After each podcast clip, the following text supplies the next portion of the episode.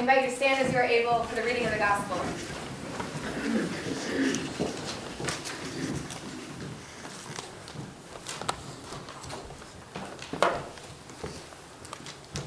From John chapter 2.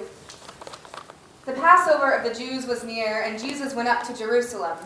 In the temple, he found people selling cattle, sheep, and doves, and the money changers seated at their tables.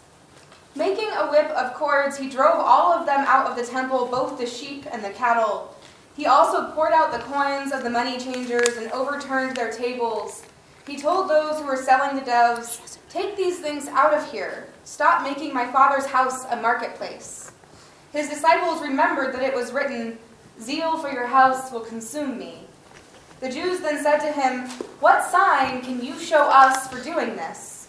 Jesus answered them, Destroy this temple, and in three days I will raise it up. The Jews then said, This temple has been under construction for 46 years, and will you raise it up in three days? But he was speaking of the temple of his body. After Jesus was raised from the dead, his disciples remembered that he had said this, and they believed the scripture and the word that Jesus had spoken. The gospel of the Lord. Praise you, O Christ. You may be seated.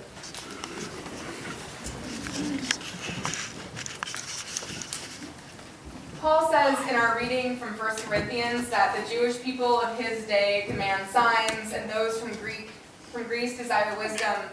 And I'd argue with him a bit, mainly because I don't think that demanding signs or desiring wisdom are only traits of those ancient peoples. I think that every generation before Paul wrote his letters and after have wrestled with the truth that looking for signs, for wisdom, for reason and logic and evidence are how we as humans interpret and understand our world. That's basically what science is. It's the way in which we study and work to understand the universe around us. It's sort of a big part of our humanity.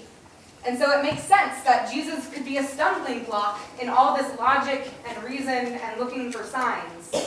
Because even though the Jewish people in the temple, in our reading from John, are people of faith, they are also human.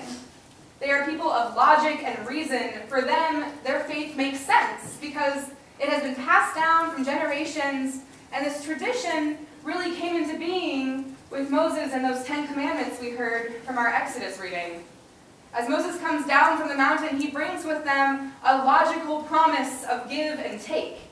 Follow the commandments, follow all the laws, and the Lord your God will show steadfast love to you and to the thousandth generation. Study, apply logic and reason to scriptures and to the history of your people, and it all makes sense. The Hebrew people didn't do their part in the promises made between them and God, and they saw wars and exile and now here they are once again in Jerusalem under the oppression of an empire. And they've had their prophets, their signs, their evidence, and their history, and all of it together gives them a pretty clear picture, a very human picture of our understanding of grace. And so here these people are in the temple, their place of worship, and this is the only place of worship for them. It was believed that the temple was the place where God dwelled and that God wasn't really anywhere else. And so if you wanted to follow all of the laws that came after those Ten Commandments, then you would make long trips to the temple, at least occasionally, in order to do the proper sacrifices. For sin, for forgiveness, for new children, and everything else listed in the 603 commandments that follow the 10 we heard earlier. So logically, there was an issue. Sometimes people were traveling miles upon miles, and it's hard to get a young lamb to make that trip and still be unblemished at the end of it. It was costly and difficult, and so that's why the marketplace exists in the temple. In other Gospels, Jesus seems angry and upset because of corruption in the marketplace, but we don't hear that angerness or that corruption here. It's a place for people to be able to come and follow the law. They can make their trip and purchase the lamb that couldn't travel with them so that they can follow God's commands for their required sacrifice. All that logic.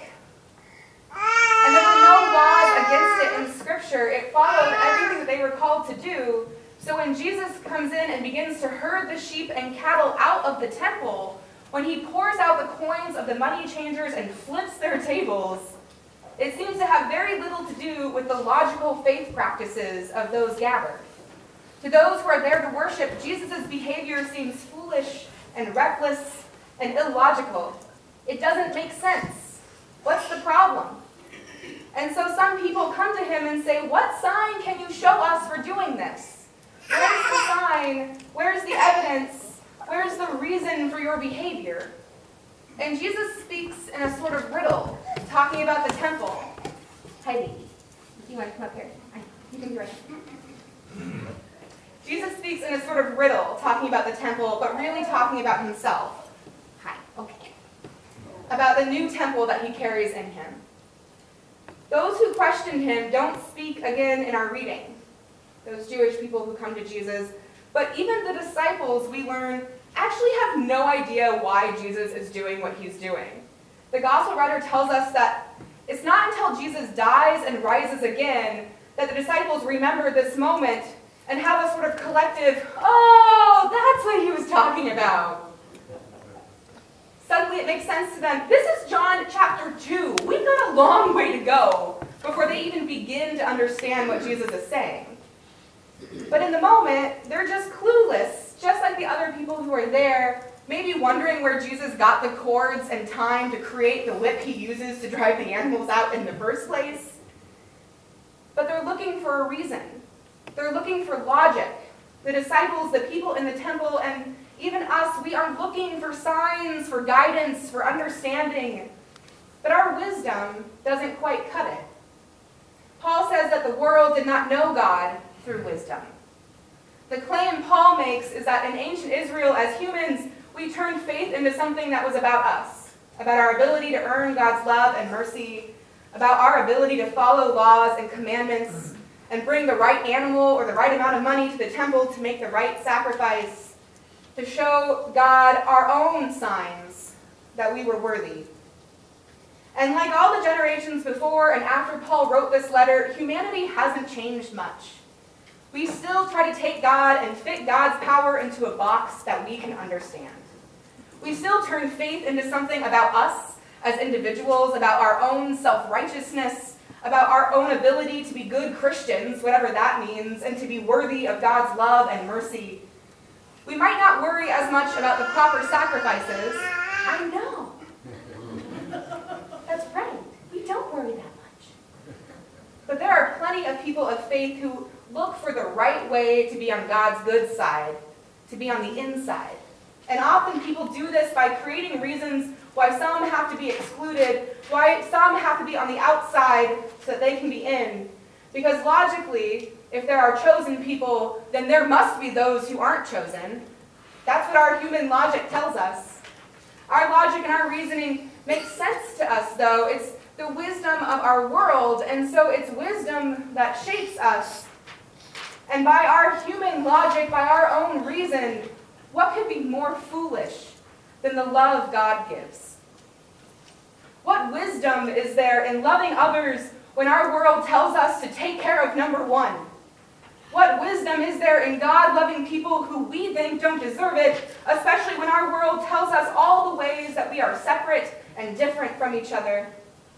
What wisdom is there in God showing mercy to people who don't care when the world tells us that we have to earn our keep? What wisdom is there in this Jesus who speaks in riddles and doesn't come to the temple with signs and powers? Wisdom is there in the Son of God whose body becomes the temple where God resides? Who acts as the living sacrifice for the sins and the brokenness and the logic of the world? Who turns upside down our logic and our reason and our understanding of the universe around us? What wisdom is there in the message of the cross? The message of God's Son, the Messiah, the Savior of the world, the fully human and fully divine, dying on a cross. Paul's not wrong. It seemed like foolishness to the people outside and inside the early church, and maybe it still sounds a little foolish today. Couldn't there have been a better way, a more logical way, a less violent, less body breaking way for God to save the world? Maybe. But when faced with the wisdom of this world, with our logic, our violence, our brokenness, the world did not know God through wisdom, as Paul says. So God decided it would be through this foolishness of the cross and the, through the foolishness in the gift of faith that the world would be saved. And so we proclaim Christ crucified as the power of God, the power to break through our logic and our reasoning with love and mercy for us and for all. That's right. Get it. God's wisdom in spite of our foolishness. God's power raises Jesus from the dead and brings us all new life in the power of his resurrection, not because it makes sense or because we have each been given a special sign, but because we haven't. Can I go down? You can hear it there. Okay. Because God's foolish love is for the entire world, for the entire universe, for all. Okay, that's not where we want to be. God's foolish love is for you and for me. And as this foolish wisdom is given to us, Paul reminds us that we are those who are called. And it doesn't matter who we were. For the church in Corinth, Paul reminds them that although they may seem different, although they are both those who are Jewish and those from Greece, that they are both called together. For us today, the world tells us that all the ways we are separate and different, and Paul reminds us that in this promise, in the promise of the cross, in this message of hope and love and foolishness, we are all called together. And we are called to proclaim God's power and wisdom in this world through our words and our actions. We are called to follow God's commands, to love God and to love our neighbor without signs or logic, but with the foolishness of God's love for us and for all. Thanks be to God. Amen.